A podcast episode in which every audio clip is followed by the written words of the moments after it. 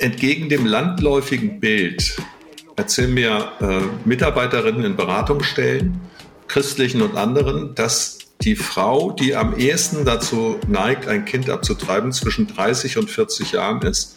Und es ist das dritte Kind. Wenn ich Menschen äh, sprechen höre über das Thema Abtreibung, dann sagen die oft gar nicht Kind. Dann sagen die oft gar nicht ungeborenes Kind. Dann sagen die, du musst da Fötus sagen, ja, oder die sagen, sagen manchmal sogar Zellklumpen oder irgend sowas. Es ist ein unfassbarer Schaden an Mädchen, an Frauen entstanden, wenn sie überhaupt keinen Zugang haben zu einer irgendwie geregelten, medizinisch vernünftigen äh, Möglichkeit, Schwangerschaften zu beenden. Die Frau denkt so, die Frau denkt so, die Frau denkt so, die Frau denkt so, aber es ist immer die Frau, ne, die, die irgendwie dann komische Motive hat und, und so, aber es ist nie das System.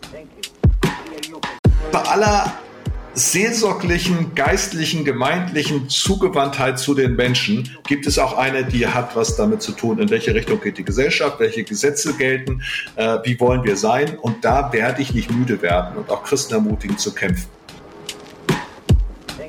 Bist du am Ende nur noch bei Pro-Life oder Pro-Choice? Was ein Quatsch. Also ich will doch beides sein. Ich bin doch dafür, dass Menschen Entscheidungshoheit über ihr Leben haben und ich bin genauso dafür, dass Leben geschützt wird.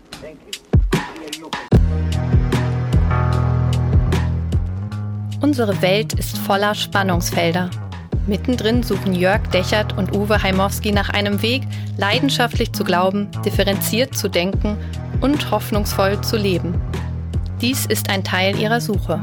Willkommen bei Wegfinder. Jesus folgen in einer komplexen Welt.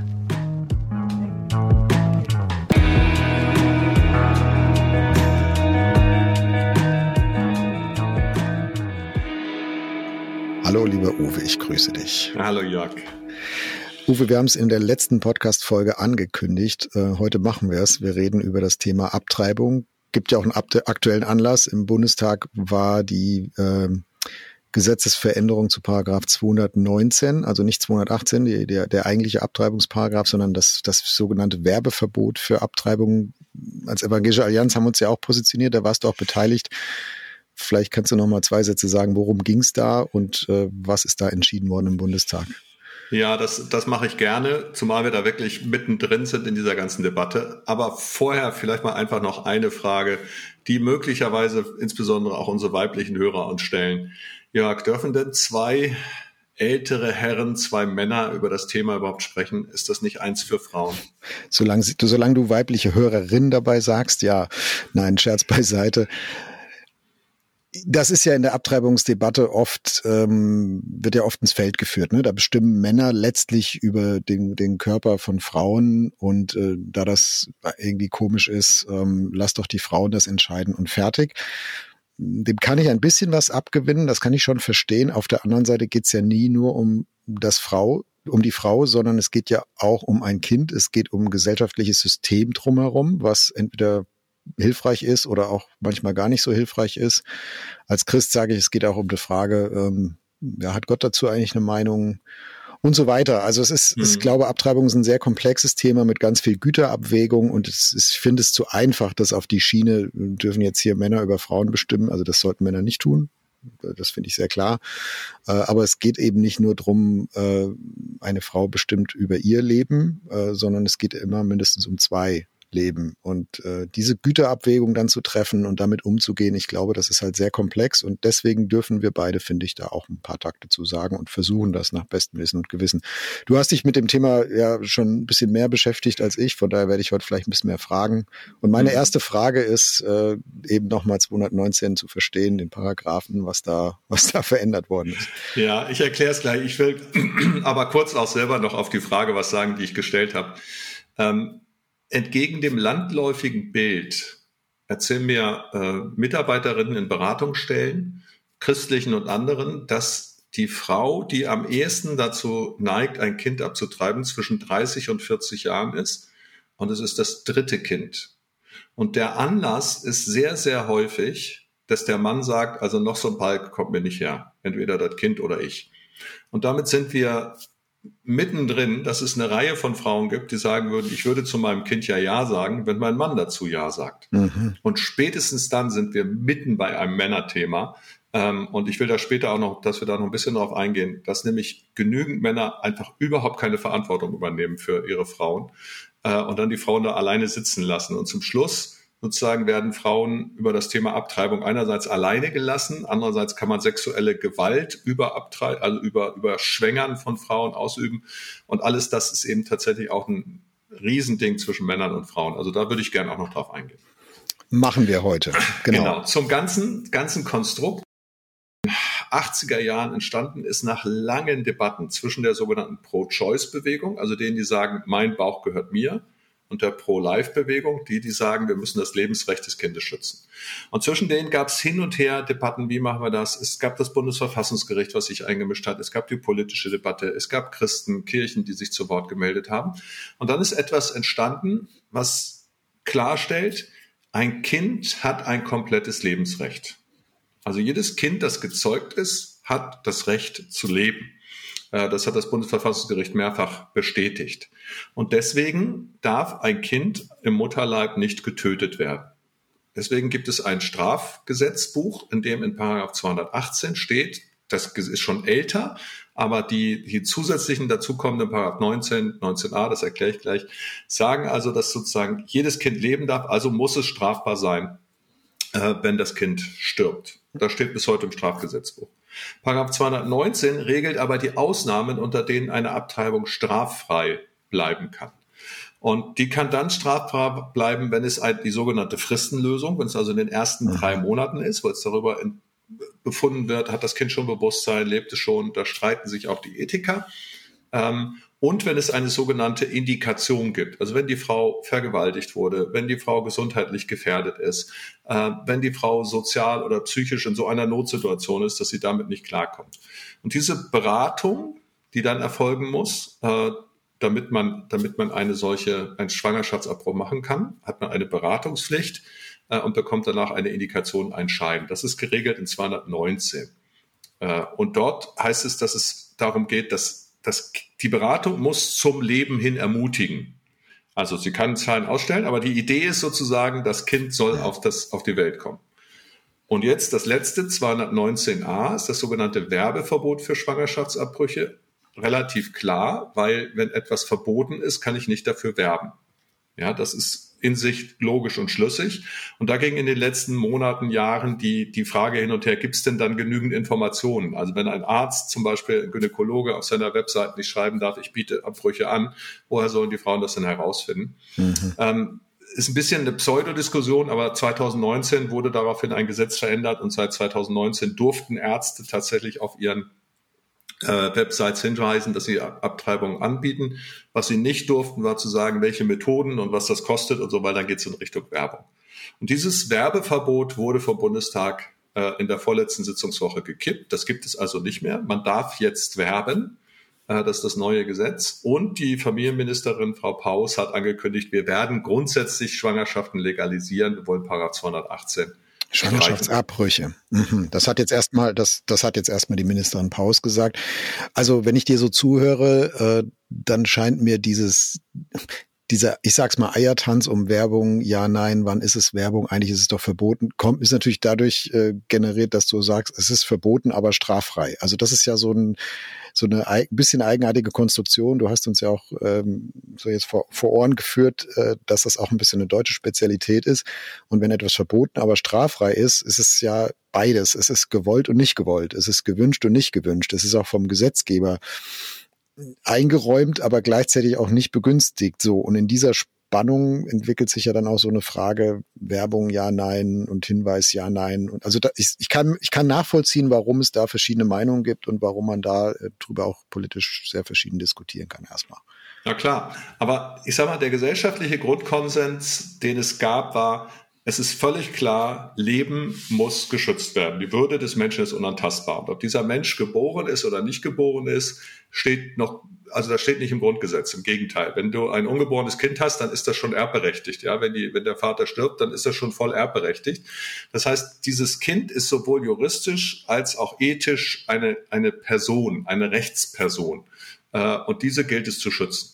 Aber ist Gleich, das Kon Uwe, Entschuldigung, aber ist das Konsens? Also ich wenn, Das ist der ich, Gesetz, das ist sozusagen der gesetzliche Konsens gewesen bisher. Aber gesellschaftlich, wenn ich Menschen äh, sprechen höre über das Thema Abtreibung, dann sagen die oft gar nicht Kind dann sagen die oft gar nicht ungeborenes Kind. Dann sagen die, du musst da Fötus sagen, ja, oder die sagen, sagen manchmal sogar Zellklumpen oder irgend sowas. Ja, also jetzt kann man sagen, ist das jetzt medizinisch halt korrekter oder ist das schon eine Agenda, eine ideologische, dass ich, ich will das Kind sozusagen in der Vorstellung aus dem Spiel nehmen, dass wir gar nicht über Kinder reden, weil wenn wir über Kinder reden, dann wird ja jeder sagen, nee, also das ist ja klar, du kannst ja kein Kind umbringen im Mutterleib. Aber wenn es gar kein Kind ist, sondern ein Fötus oder ein Zellklumpen, dann, dann sinkt sozusagen die, die rhetorische Hemmschwelle. Äh, ja, ja, also das Verrückte ist, ich habe dazu neulich bei Facebook mich geäußert, habe gesagt, hier werden Kinder, die noch nicht geboren sind, umgebracht. Und dann hat jemand mir mhm. geschrieben, dass ich ganz klar Nazisprache benutze. Ich muss von Fötus reden und wenn ich Kind sage, dann bin ich ein Nazi. Und das ist schon verrückt. Ich habe, das ging im Zusammenhang äh, um Spätabtreibung von Menschen mit geistigen Behinderungen, unter anderem Down-Syndrom. Mhm. Und jetzt bin ich der Nazi, weil ich sage, dass es ein, ein, dass es schrecklich ist, dass wir behinderte Kinder umbringen. Ja, plötzlich bin ich der Nazi. Und da, aber waren, da, das, waren es die Nazis, die behinderte Kinder umgebracht haben, genau, aber nach der Geburt. Ja. Genau. Mhm. Und das ist ja, das ist ja die Tragik dabei. Jetzt nochmal, aber bitte, ich, ich möchte gerne einen Aspekt, bevor wir über wann es leben, wie es leben. Weißt du, es gibt Situationen, in denen eine Frau mit ihrer Schwangerschaft alleine gelassen ist und damit nicht klarkommt.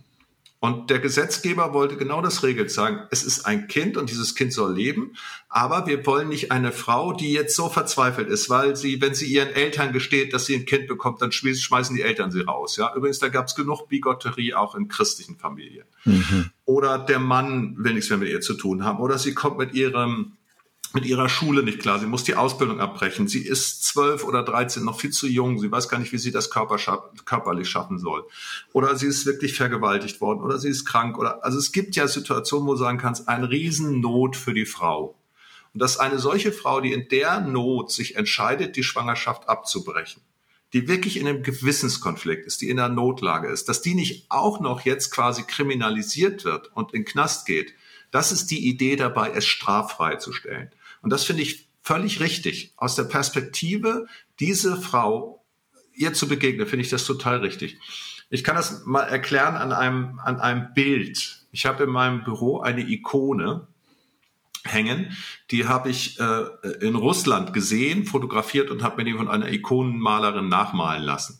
Und zwar sieht man Jesus, Jesus äh, mit dem Strahlenkranz, also den himmlischen Jesus. Und dieser Jesus hält ein Embryo in seiner Hand und Jesus und der Embryo weinen. Ich habe damals in der äh, orthodoxen Kirche, in der ich das gesehen habe, den Popen gefragt, was das Bild bedeutet. Mhm. Äh, Jesus weint über das abgetriebene Kind wahrscheinlich und er sagt, nein, nein, Jesus, das ist der Himmlische, hält dieses Kind in seinen Armen im Himmel, weil es ist ja bei ihm, ähm, und sie weinen gemeinsam über die Mutter. Und zwar über die Mutter, die jetzt mit der Trauer leben muss, die mit der Scham leben muss, die mit der Schuld leben muss, die mit der Anklage leben muss, die mit dem Verlust leben muss.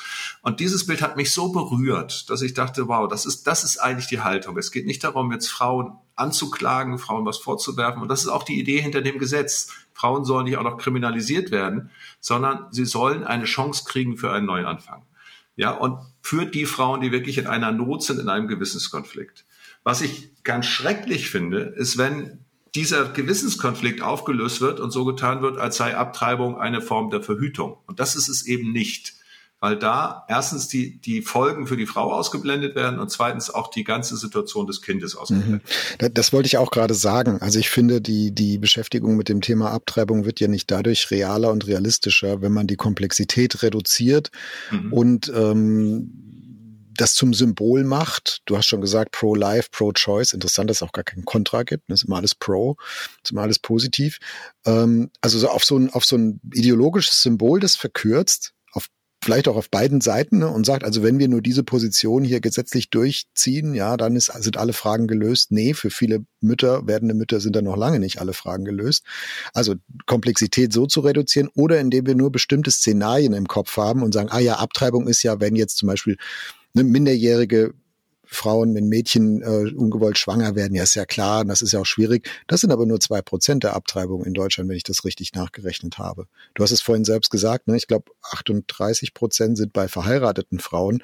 Also dieses, das, was, was man manchmal so im Kopf hat, sagt, ja genau, also werdende Mütter und die sind noch zu jung für Kinder. Das ist statistisch äh, die, die absolute Minderheit. Also die, die, die große Mehrheit an Abtreibung in Deutschland ist bei, bei verheirateten Frauen. Also das ist ein ganz anderes Bild und ich glaube, man muss wirklich das ganze Bild mal sehen, wenn man sich mit diesem Thema beschäftigt und nicht das reduzieren auf so ein, zwei Szenarien, die man halt gerade so im Kopf hat. Also was ich mir sehr wünschen würde, ich, ich kann dir da nur zustimmen, was ich mir sehr wünschen würde, ist, dass wir es herausholen aus dieser Ideologie-Ecke, so wie du gerade gesagt hast. Die einen sind für die Frauen und die anderen sind für das Kind, sondern es geht ja um die Gesamtfrage, wie bekommen wir in einer Gesellschaft eine Kultur des Lebens hin, die Ja sagt zum Leben und übrigens auch zu behindertem Leben. Ja, Menschen mit Behinderung. Über 90 Prozent der Kinder mit der Diagnose Down-Syndrom werden abgetrieben. Und zum Teil noch nach dem sechsten Monat. Ja, da sind nämlich Spätabtreibungen erlaubt. Ähm, also so eine Kultur wieder zu haben, wie wichtig ist das Leben, wie wichtig sind Beziehungen, wie wichtig ist es, ist es Leben auch schenken zu können, geben zu können.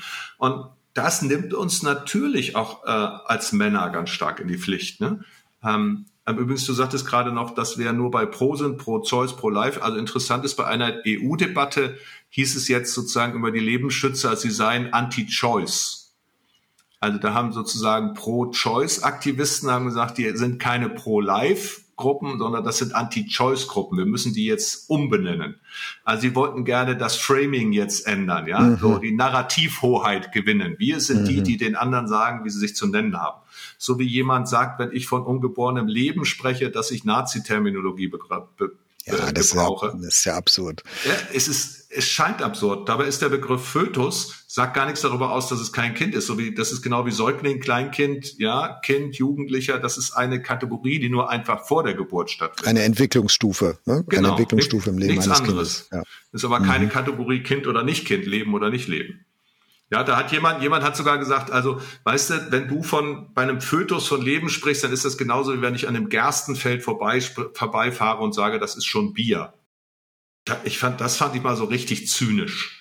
Mhm. Ja, weil er sagen will, aus dem Gerste, aus der Gerste mit Hopfen kann vielleicht Bier werden. Muss ja, aber so, nicht. Genau. Ja, genau. Und ich habe dann gesagt, ja, aus dem, aus dem Embryo, dass wenn Ei und Samenschmelze ver, verschmolzen sind, wird immer ein Mensch. Da wird nie eine Giraffe draus und nie was anderes. Es wird immer ein Mensch. Ja, genau. Und die, ich glaube, jetzt sind wir wieder bei dem Punkt vom Anfang, ne, den du, den du erstmal so ein bisschen zurückgestellt hattest. Ab, ab wann ist ein Mensch ein Mensch? Ab wann ist ein Kind ein Kind? Das hat sich ja auch im Lauf der Medizingeschichte auch, auch verschieden entwickelt. Also ich habe nachgelesen, äh, zum Beispiel im alten Griechenland bei Aristoteles, bei Platon. Ähm, da haben äh, ungeborene Kinder nicht den Status äh, gehabt einer Person. Da war klar, die haben keine Seele. Also das fängt alles für die griechischen Philosophen erst an mit der Geburt. Und ähm, da sind wir, sind wir im, im, in unserer in unserer Kultur heute, die auch stark vom, von der biblischen Tradition Neues, Altes, Altes Neues Testament geprägt ist, ein bisschen anders unterwegs.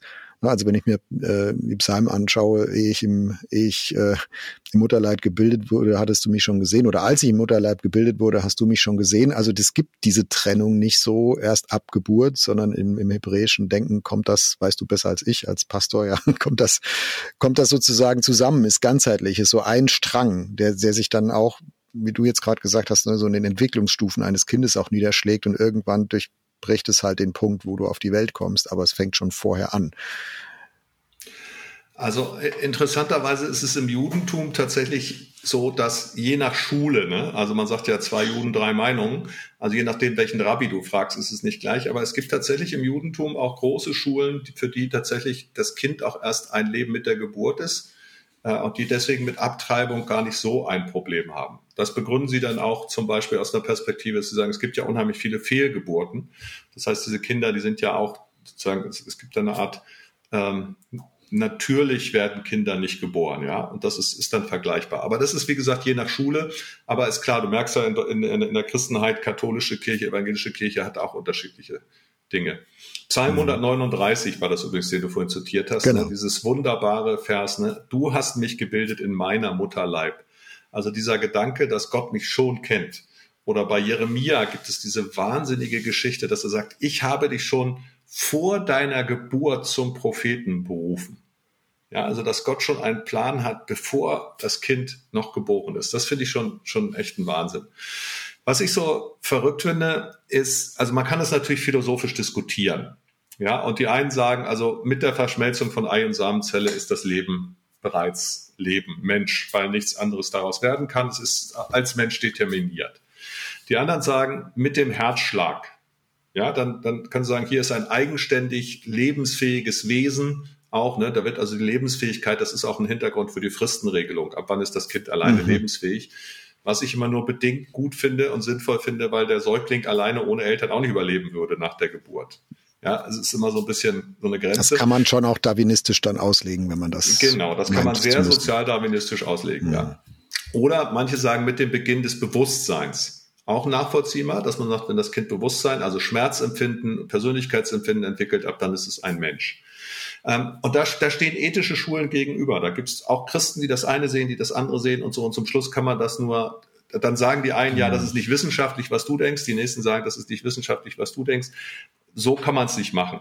Was auf jeden Fall ein Irrtum ist, es gab ja früher wirklich dieses Modell, dass der, das am Anfang ist es quasi erstmal so ein, ein Zweizeller, dann wird es ein Lurch und aus dem Lurch wird dann ja. irgendwann ein Mensch und Heckel, ne, war das, der das, ja, ja, der das genau, eingeführt Heckel. hat.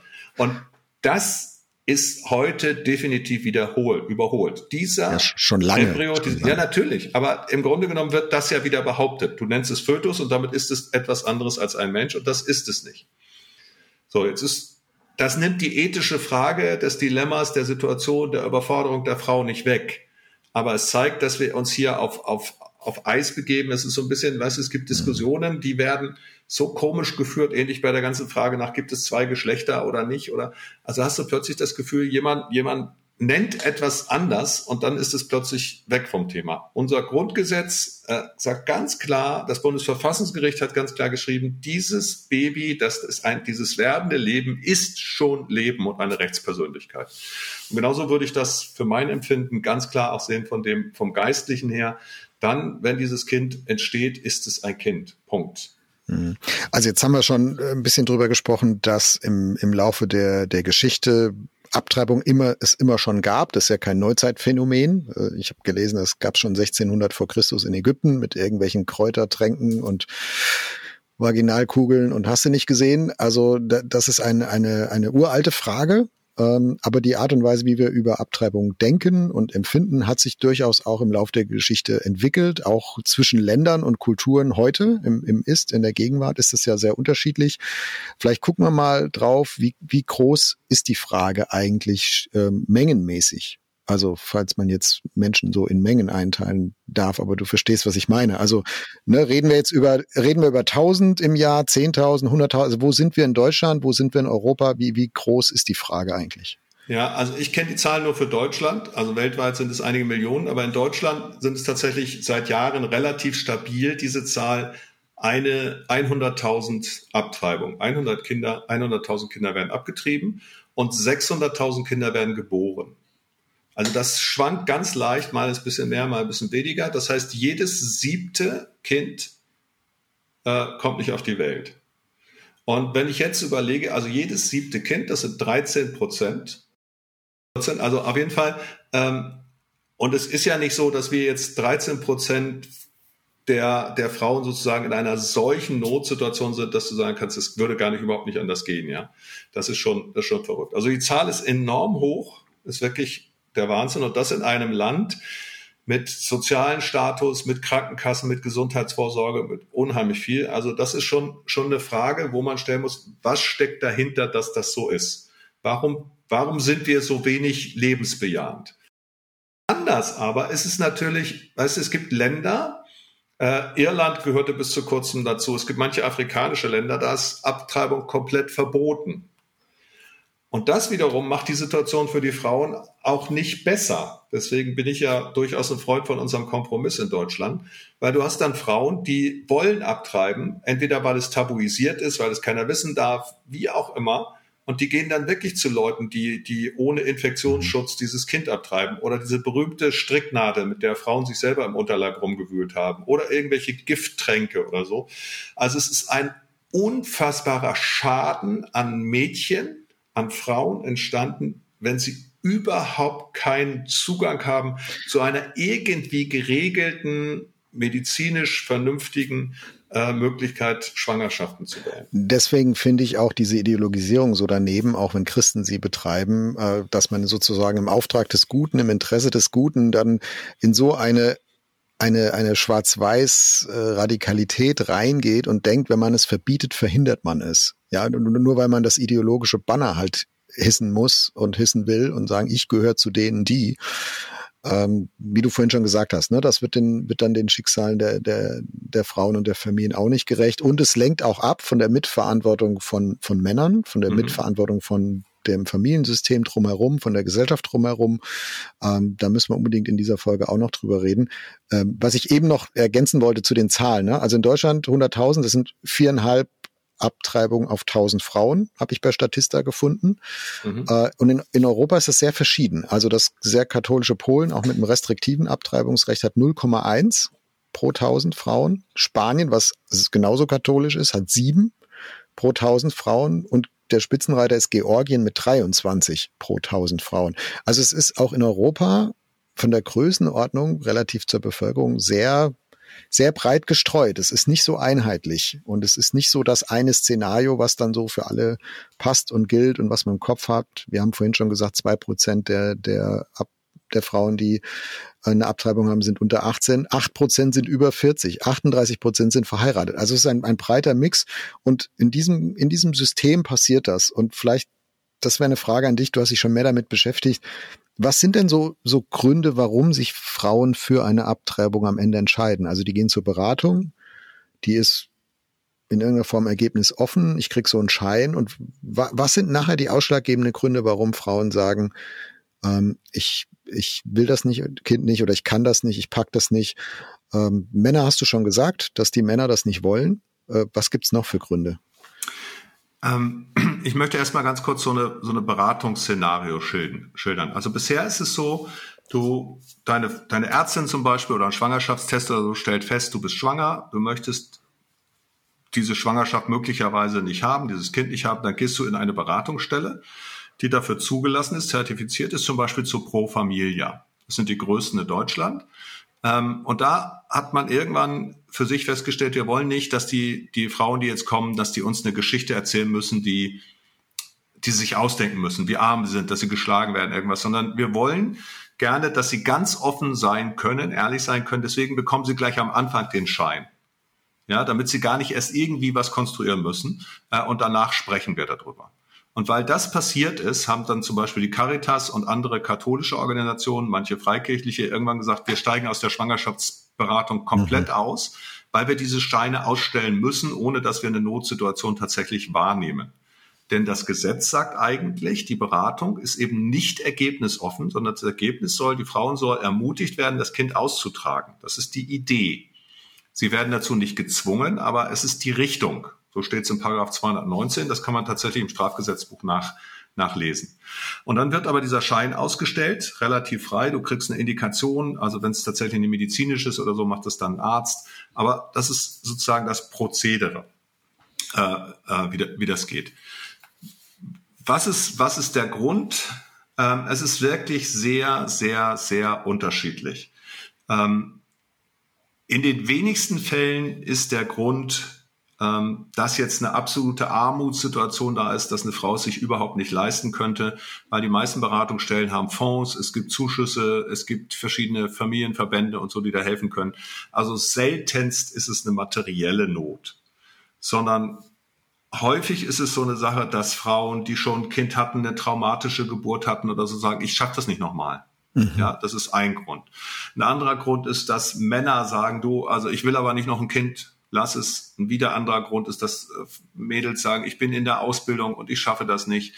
Es gibt aber auch Gründe, dass Frauen einfach sagen, hey, ich war auf einer Party und es ist halt schiefgegangen und jetzt will ich eine Abtreibungspille, so schnell wie es geht. Auch das gibt es, ja. Es gibt auch Formen, wo man einfach sagt, nicht jede Frau macht sich da einen riesen Kopf drum, macht einen Konflikt.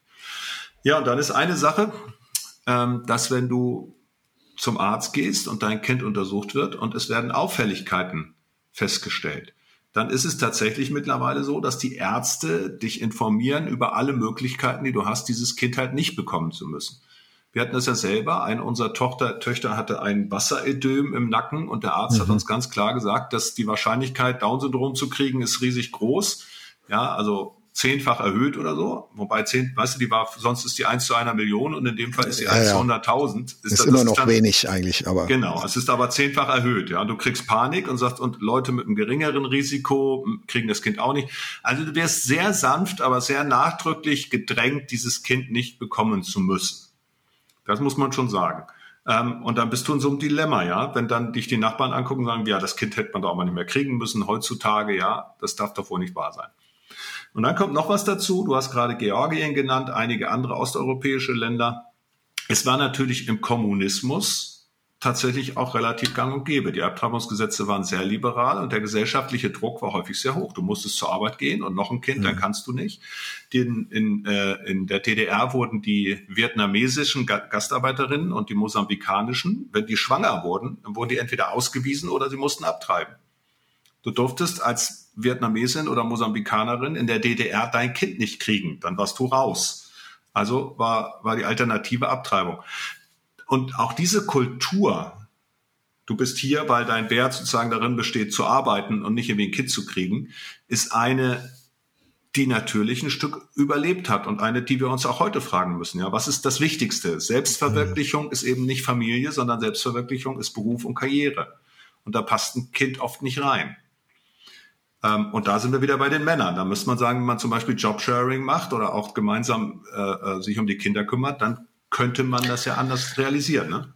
Ja, also was, was ich wahrnehme, ist, dass diese, diese Kultur, diese Haltungen, ne, warum denn nicht, warum will ich kein Kind, dass das oft auf die Frau projiziert wird. Ne? Also du hast von der Party erzählt oder die Frau denkt so, die Frau denkt so, die Frau denkt so, die Frau denkt so, aber es ist immer die Frau, ne, die, die irgendwie dann komische Motive hat und, und so, aber es ist nie das System. Und du hast es jetzt ja gerade beschrieben, äh, am Beispiel von der DDR und den Gastarbeitern, Gastarbeiterinnen, ne, dass das System das eigentlich gefordert hat. Also vielleicht nicht expresses Verbes, nicht, nicht per Gesetz, aber in, in der gelebten Praxis und das sehr klar war, wie das, wie das zu laufen hat. Also es ist gar nicht die Frau immer, die dann frag, ethisch fragwürdige Entscheidungen trifft oder da egoistisch ist, ne, so wie im Klischee, die, sondern, sondern es ist auch ein System drumherum, was das tut. Und das würde mich jetzt nochmal interessieren, Uwe. Du hast jetzt beschrieben von den, von den Ärzten, die jetzt bei, im Fall deiner Familie ne, so, so sanft äh, die die Tür aufgemacht haben und euch vielleicht auch so ein bisschen in Richtung Tür geschoben haben, sagt hier, das müssen Sie doch nicht kriegen, das Kind.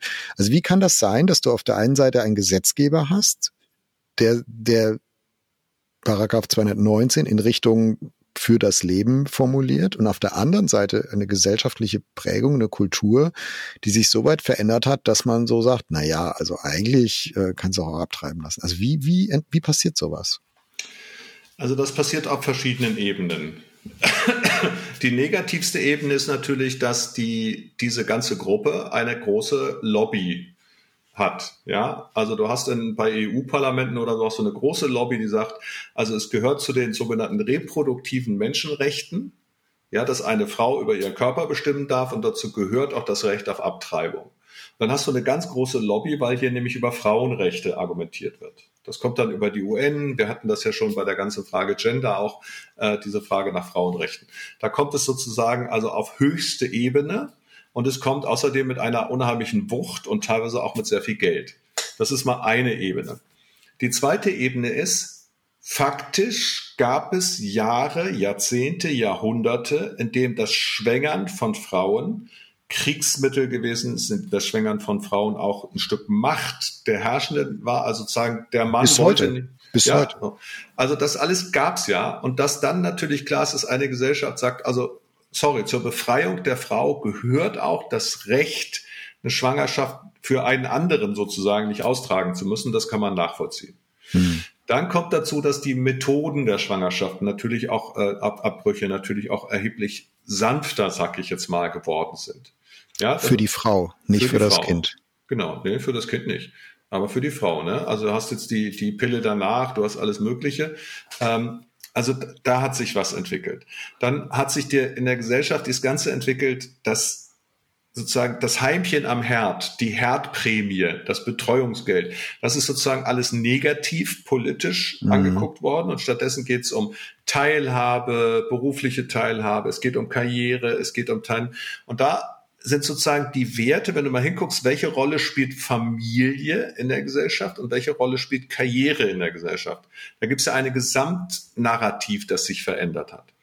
Und das wie gesagt, ist eine Sache, die sowohl die Männer als auch die Frauen angeht, aber praktisch, die Kinder werden geboren von Frauen und stillen können nur die Frauen und so. Also man kann sich nicht alles teilen. Äh, und entsprechend heißt das, wenn man Kinder bekommt, ist man einfach auch eine Weile aus der Karrierewelt raus. Und da müssten wir neu denken. Ich habe neulich mit Antje Tillmann, einer CDU-Abgeordneten aus Thüringen, gesprochen. Die hat gesagt, Mann, oh Mann, oh Mann, warum, warum ist in unserem Bewusstsein im Kopf nicht drin, dass die Erziehungsleistung einer Frau, also ein Kind zu kriegen, äh, das Kind großzuziehen und so, so wichtig wäre, dass man, dass man gerade Mütter einstellen müsste, weil die haben so viele Skills erworben, die du kannst an keiner Uni lernen, ja. Äh, und dieses Bewusstsein zum Beispiel ist gar nicht mhm. da. Mhm. Also könnte man sagen, die, das traditionelle Familienbild, Rollenbild, was auch in, ne, als Christ, also in der Bibel findest oder über weite Teile der europäischen Geschichte findest, vielleicht so bis an Anfang der Aufklärung moderne, haben wir in der letzten Folge 68 auch drüber geredet, vielleicht bis in die 50er, 60er Jahre in Deutschland.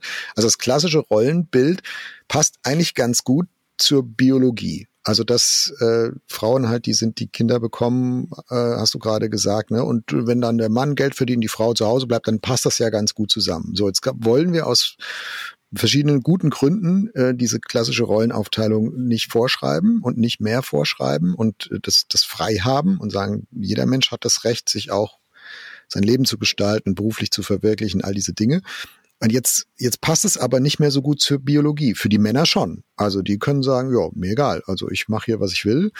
Äh, ne, ich bin ja nicht gebunden. Und wenn wir ein Kind kriegen, ist ja nicht, bin ja erstmal nicht ich betroffen. So, also ich, ich karikiere es wie immer, ne? Ein mhm. bisschen. Aber aber die Frauen sind jetzt die Gelackmeierten. Also auf der einen Seite hast du so, ein, so einen Strang, der, der verspricht und fordert und ermöglichen will, ähm, auch eine, eine, eine Lebensgestaltung, eine, eine berufliche Karriere, Gleichberechtigung, all diese positiven Dinge. Und gleichzeitig hängst du aber noch in der Biologie drin, dass wenn du ein Kind bekommst, ja, dann bist du eben, wie du gesagt hast, ne, dann bist du raus. Und meine Frage für die Zukunft ist dann einfach, kriegen wir das nicht hin, als Gesellschaft das Stützsystem drumherum so zu bauen, dass beides geht? Ich glaube, dass wir da, da ja dabei sind. Ne? Ähm, und da gibt's ja auch vieles, wo man sagen muss, das ist schon stark. Also wir haben eine Kita-Platzdichte, die gab es vor 20, 30 Jahren nicht. Wir mhm. haben ein Elterngeld, das sowohl Männer als auch Frauen in Anspruch nehmen können, wo beide eine Zeit lang zu Hause sein können. Ähm, es gibt ja Systeme, wo das sein kann. Was wir aber noch viel mehr bräuchten, sind Teilzeitjobs. Was wir noch viel mehr bräuchten, äh, sind tatsächlich ähm, Dinge, wo ich mein Kind nicht nur abgeben kann, sondern wo ich zum Beispiel, jetzt versucht man das ja über Homeoffice oder über Betriebskindergärten oder so, wo es also gleichzeitig noch eine Nähe geben kann, ja, die nicht einfach nur ein Abgeben, sondern wie kriegt man das hin, Dinge mit Kind zu machen. So früher war das, gab es ja mal die Grünen, als sie das erstmal im Bundestag kamen und dann eine Frau da gestillt hat, da merkt man plötzlich, hey, Jetzt war gerade eine Diskussion über Anton Hofreiter. Der hatte seinen anderthalbjährigen Sohn mit dabei ja, ja, ja, im, im genau. Europaausschuss. Hat ihn als, vors Mikrofon gesetzt. Als Grünpolitiker. Und ich fand das toll. Ich fand das ein tolles Signal zu sagen, guck mal hier, es geht auch etwas mit Kind.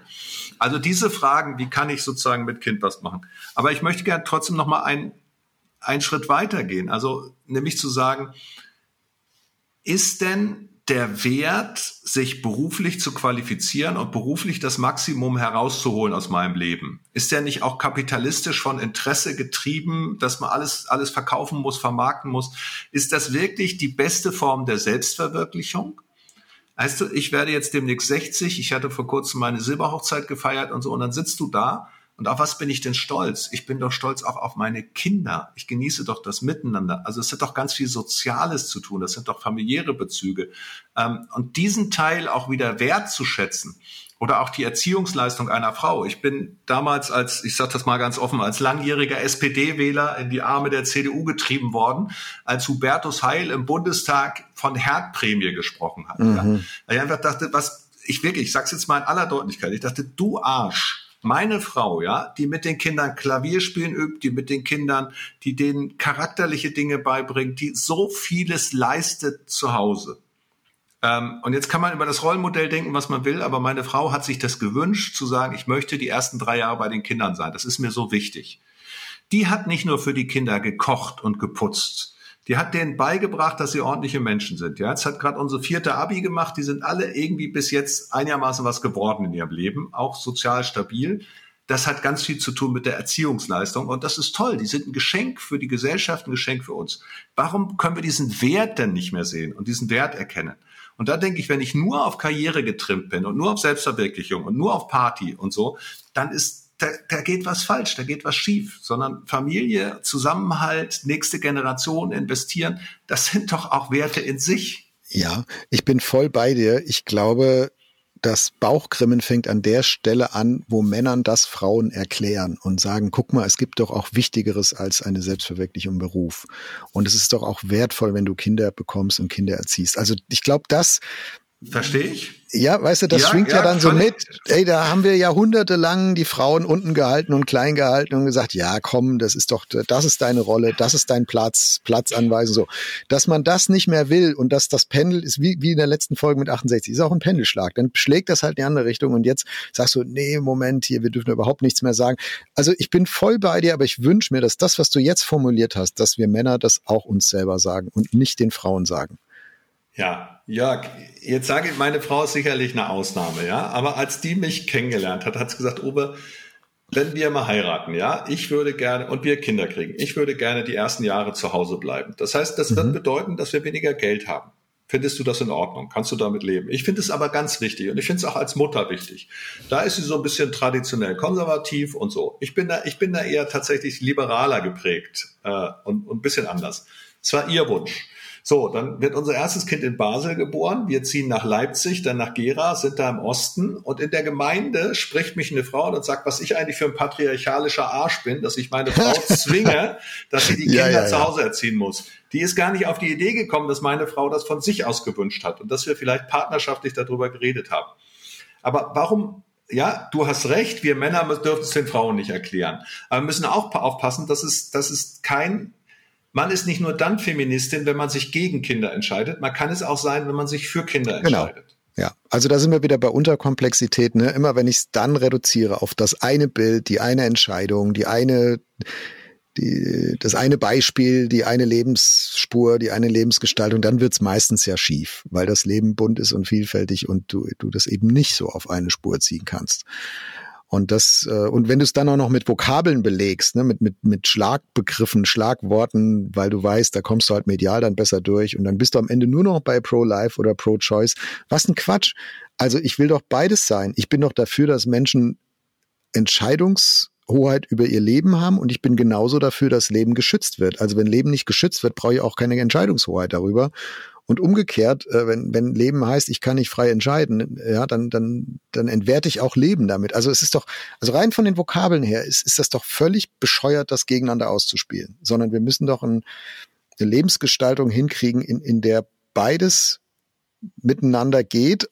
Und wir merken beim Thema Schwangerschaft, Abtreibung, da kommen wir halt in so ein, ah, in so ein Spannungsfeld rein, wo es nicht mehr schwarz oder weiß sein kann. Äh, am Anfang ist es klar, es ist die Frau und ihr Körper. Am Ende ist klar, es ist die Frau nicht mehr nur ihr Körper, sondern im Körper entsteht ein neuer Körper. Du hast gesagt, wie das bei uns in Deutschland gesetzlich gesehen wird, ne? eigenes Leben, eigene Würde, eigene Rechte. So, und dann hast du diese neun Monate Übergang dazwischen. Und das kriegst du dann eben nicht mehr aufgelöst und da kommst du auch mit Schlagworten nicht hin. Und da kommst du auch mit Vokabeln nicht hin und du wirst dem hinten und vorne nicht gerecht. Und das regt mich auf an dieser Diskussion, wenn das auf der einen oder anderen Seite dann, dann so in die Polarisierung reingeht und so verkürzt wird, als wäre das so einfach. Es ist halt nicht einfach. Die Frage, also jemand hat das mal schön formuliert, der sagte, wir sind ja auch als Evangelikale und auch als Lebensschützer oder Lebensrechtler sind wir ja nicht nur für die Ungeborenen, sondern auch für die Geborenen.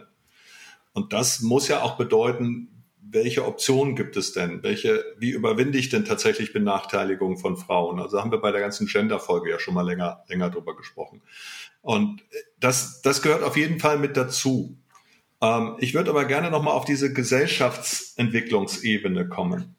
Das, du hast beim letzten Mal ein Wort gebraucht, äh, das heißt Unverfügbarkeit von dem, von dem Soziologen Rosa. Ja? Hast du gut gemerkt, Uwe. Nicht Danke. schlecht. Äh, und dieses Wort Unverfügbarkeit ist, glaube ich, auch etwas, was wir uns auch in Bezug auf das Leben mhm. sagen wir. Einerseits haben wir, wir haben die Pille, wir können verhüten und so weiter, aber es soll dann planbar sein. Also dann, wenn ich sozusagen im Studium fertig bin, dann soll aber auch in zwei Jahren muss dann unbedingt das Kind kommen.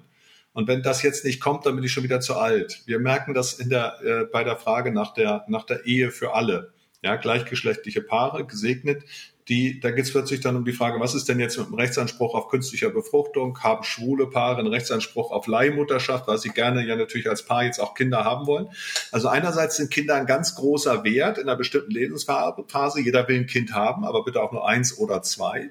Äh, und die müssen dann aber auch verfügbar sein. Da muss auch alles möglich sein. Aber vorher passen sie nicht rein und dann werden sie rausgekickt.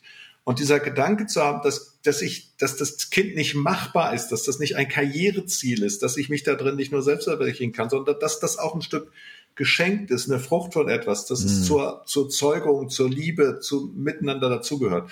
Diesen Teil, glaube ich, den, den verlieren wir auch. Wir, wir, wir denken da materialistischer, machbarer. Alles muss gehen, alles muss passen. Aber so ist das nicht mit neuem Leben.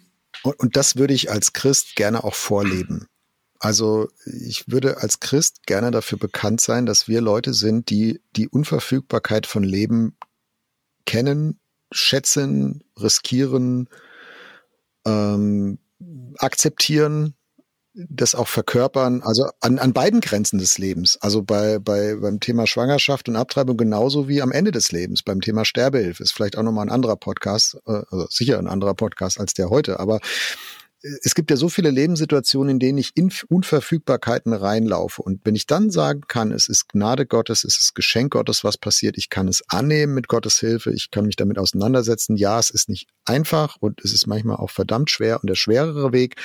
Aber, aber ab, bewusst Abstand zu nehmen von dem, es managen, es sich verfügbar machen, es sich richten, wie man es gerne hätte. Das finde ich ein starkes christliches Zeugnis. Ja, da, also da, dafür wäre ich gern bekannt und nicht nur für eine Vokabel ähm, pro-life und halt nicht pro-choice.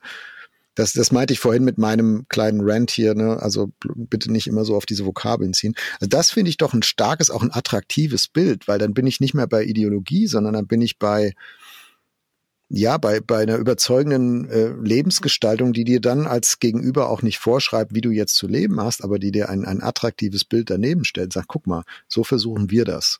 Mhm. Und, und da sind wir jetzt an einem Punkt, das sagen würde, also das attraktive Bild wäre jetzt, ne, dass eine Ehe funktioniert, dass ein Mann seine Frau unterstützt, dass sie das gemeinsam großziehen. So, jetzt hast du aber auch, das ist ja nicht immer so. Ja, so und auch bei Christen, ja, die hüpfen miteinander ins Bett, werden schwanger, wollen nicht abtreiben, aber dann heiraten die und die Ehe scheitert oder so. Das, das ist ja mhm. nicht so, dass das idealtypisch ist. Und Nein, selten. Genau. Und an der Stelle denke ich dann, müssen wir auf der anderen Seite auch wieder dadurch uns auszeichnen, dass wir gnädig sind. Und gnädig sein heißt, heißt ähm, einfach auch allererst mal wahrnehmen, was die Situation ist ja, dass die Frau jetzt plötzlich, dass die, wenn, wenn die sich trennen, dann hat sie das Kind nun mal. Punkt. Ja, dass die Frau überhaupt in dieser Dilemmasituation ist, in der der Mann gar nicht drin ist. Das überhaupt mal wahrzunehmen, anzuerkennen. Dann zu sagen, wir verstehen dich, wir begleiten dich, wir sind für dich da, wir lieben dich auch, wenn deine Entscheidung möglicherweise anders ausfällt, als wir uns das als Christen gewünscht hätten. Wir sind aber für dich da. Also so eine Kultur der Gnade und gleichzeitig eine Kultur der Verantwortung zu leben, zu sagen, du und als Mann, wenn du, wenn das scheitert, dann bitte dann, dann besuch wenigstens dein Kind und zahl deiner Frau den Unterhalt.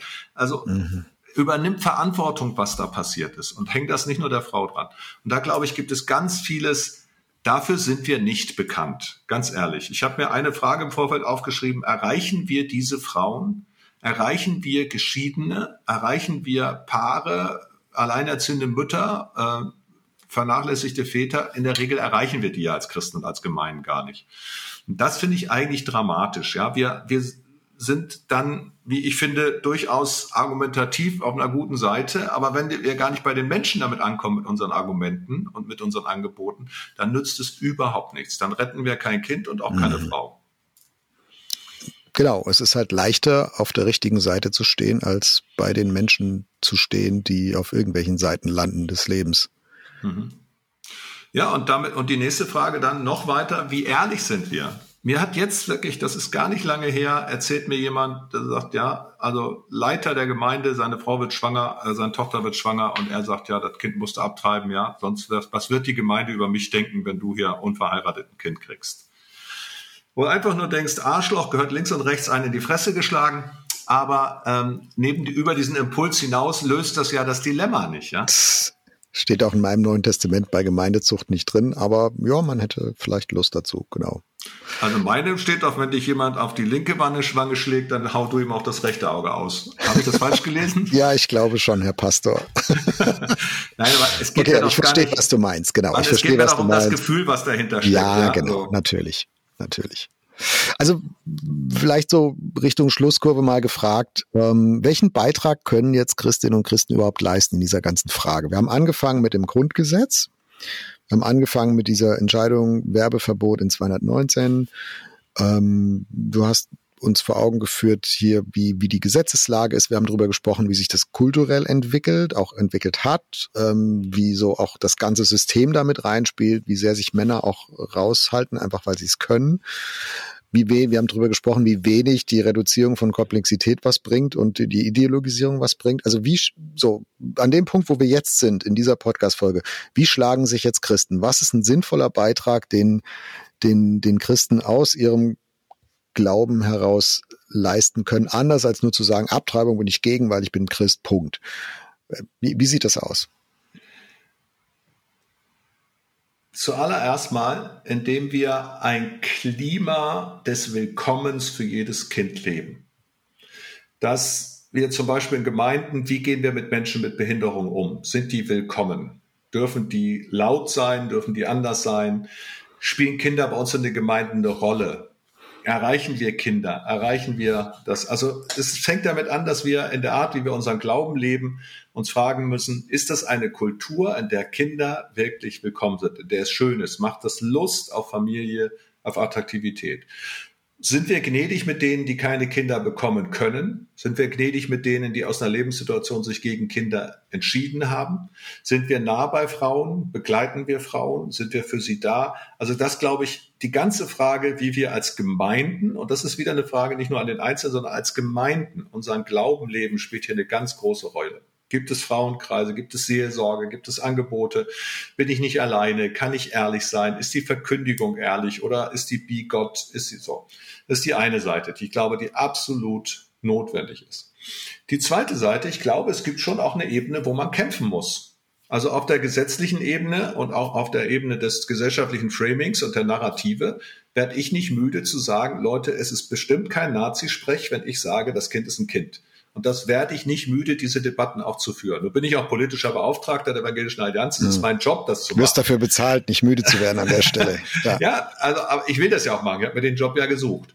Und wir werden Stellungnahmen geben, wir werden Gesetzesprozesse begleiten, wir werden uns da einmischen. Also, weißt du, bei aller seelsorglichen, geistlichen, gemeindlichen Zugewandtheit zu den Menschen gibt es auch eine, die hat was damit zu tun, in welche Richtung geht die Gesellschaft, welche Gesetze gelten, äh, wie wollen wir sein. Und da werde ich nicht müde werden und auch Christen ermutigen zu kämpfen. Aber tut das bitte nicht, indem ihr mit einem weißen Kreuz durch die Gegend läuft oder auf dem Bürgersteig euch vor eine Abtreibungsklinik stellt und die Leute anrempelt oder so. Äh, ja, sondern tut das, indem ihr klare Positionen habt, aber die einigermaßen liebevoll auch an den Mann bringt.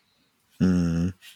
Die Frage ist ja, gegen, gegen wen ich da kämpfe und wie ich, wie ich in diesem System der Meinungsbildung, was ja in sich schon auch oft ruppig funktioniert ne, und, und ruppig läuft, medial und, und auch politisch, äh, das ist ja nicht immer was so für zarte Nerven. ähm, ja, also da, da muss man schon mal auch mal Klartext reden ich frage mich halt, wie die, also wie, wie sehen die Erfolgsaussichten aus, äh, wenn du jetzt mal aus deiner politischen Expertise nach vorne schaust, in diesen, auf diese Ebene kämpfen. Wir haben jetzt viel über die Vorleben, Kulturebene gesprochen, noch ein letztes Mal in Richtung äh, gesellschaftliche Auseinandersetzung, politische Gestaltung. Also wenn du da nach vorne guckst, äh, wir haben über die Frau Paus am Anfang gesprochen, ne, dass die so als Ziel mhm. ausgegeben hat, ja, 218 könnten wir auch ganz kippen. Wir nehmen das Thema äh, Schwangerschaftsabbruch ganz raus aus dem Strafrecht. Das ist eine rein medizinische Frage. Also sagt nicht ich, sagt sie. Ähm, wohin läuft das? Also wo sind wir da gesetzlich in, gesetzgeberisch in zehn Jahren? Was denkst du? Also ich vermute, dass es aus dem Strafgesetzbuch rausgenommen wird. So, ähm, ich bin aber dagegen und ich werde auch dafür kämpfen.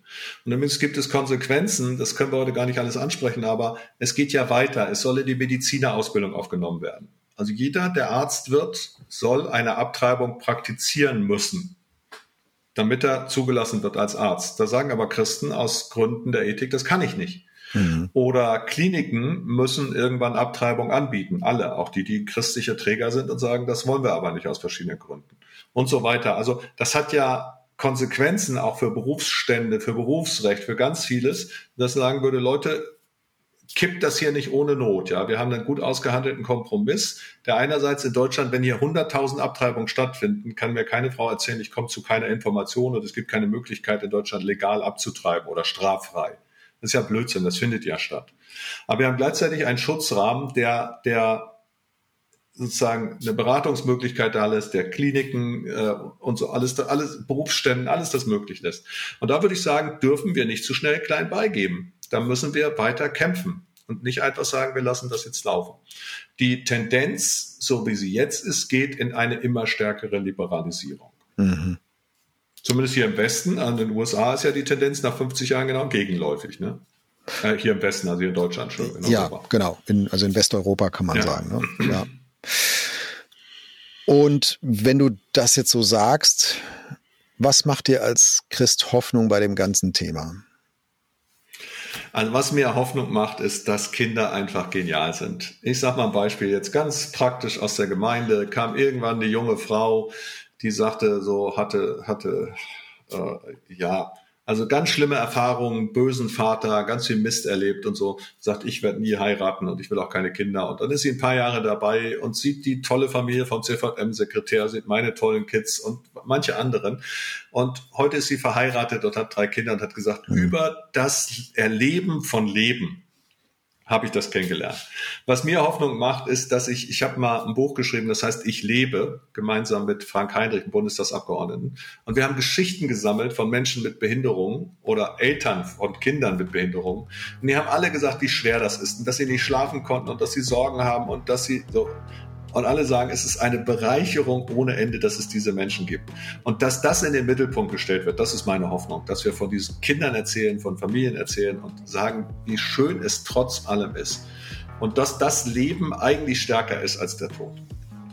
Uwe, das war so ein hervorragendes Schlusswort. Wir sparen uns heute mal unsere übliche Frage, was wir mitnehmen. Ich danke dir sehr für dieses Gespräch. Ja, sehr gerne. Danke, Jörg. Das war Wegfinder. Jesus folgen in einer komplexen Welt. Was nimmst du mit aus dieser Folge? Welches Thema wünschst du dir für eine der nächsten Folgen? Gib uns gerne Feedback unter erf.de/slash Wegfinder. Auf Wiederhören bei der nächsten Folge von Wegfinder, ein Podcast von ERF, der Sinnsender. Mehr Podcasts von uns findest du unter erf.de slash podcasts und natürlich bei Apple, Google und Spotify.